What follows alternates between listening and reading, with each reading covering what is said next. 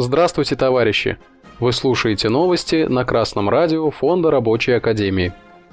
Сегодня в программе. Удмуртстат заявляет, что задолженность населения растет. Правительство Российской Федерации пытается облегчить ситуацию с оплатой коммунальных услуг и выплатой долгов в сфере ЖКХ.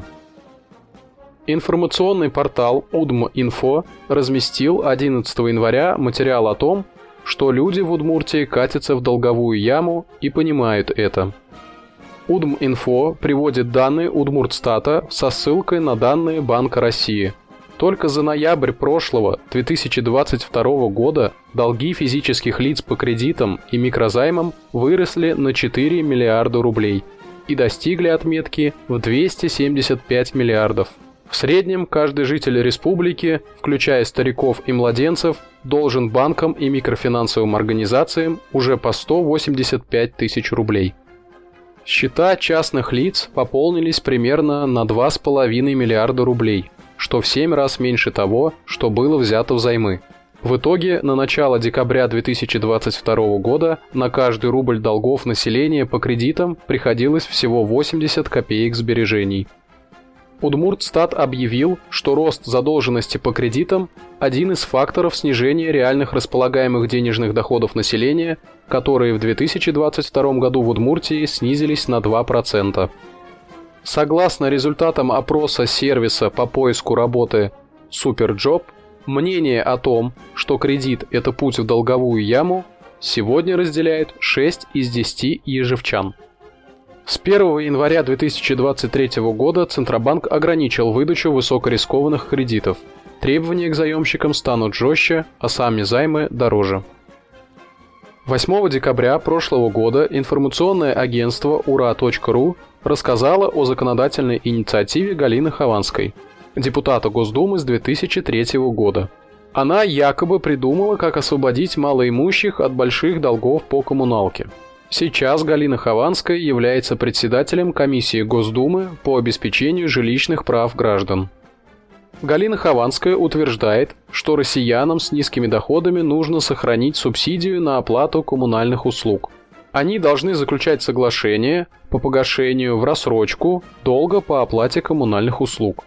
По ее мнению, таким образом и они не окажутся в долговой яме на всю жизнь, и ресурсоснабжающие компании будут продолжать получать деньги. Кроме того, 11 января 2023 года ура.ру опубликовала материал о том, что в России в этом году появятся единые стандарты по управлению и обслуживанию многоквартирных домов – Минстрой, Минэкономразвитие и ФАС России разрабатывают проект по внедрению единых стандартов и стоимости услуг, которые предоставляют гражданам управляющие компании. Речь идет о таких услугах управляющих компаний, как уборка подъездов, уход за придомовой территорией, общедомовой ремонт, содержание лифтов. Правительство собирается усилить контроль за действующим ценообразованием в отрасли. Сейчас все компании, предоставляющие такие услуги, работают по-разному, в отсутствии четких стандартов.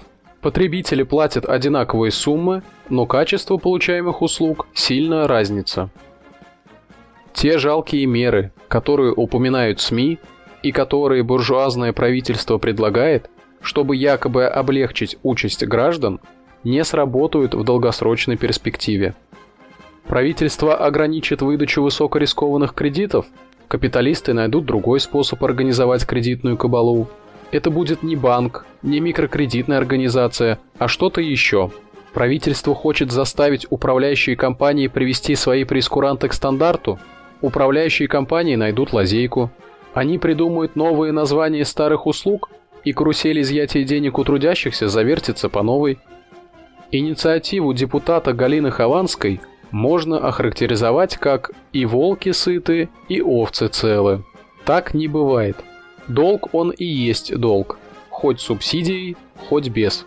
Законодатель заботится именно о том, чтобы капиталист получил свою прибыль, даже если у трудящихся нет достаточных средств на оплату счетов и кредитов. С тех пор, как государство выпустило из своей собственности жилищно-коммунальный комплекс, все эти меры это как мертвому припарка. Решение только одно – Жилищный фонд должен быть в собственности государства диктатуры рабочего класса. Путь реформ, путь постепенного улучшения капиталистического строя – это путь в никуда. Этим занимаются социал-демократы в Европе и мире с начала 20 века. Однако, через сто лет ситуация в капиталистической части мира та же. Меньшинство владеет средствами производства, а большинство поглощено заботами о добывании хлеба насущного и о том, как расплатиться с долгами.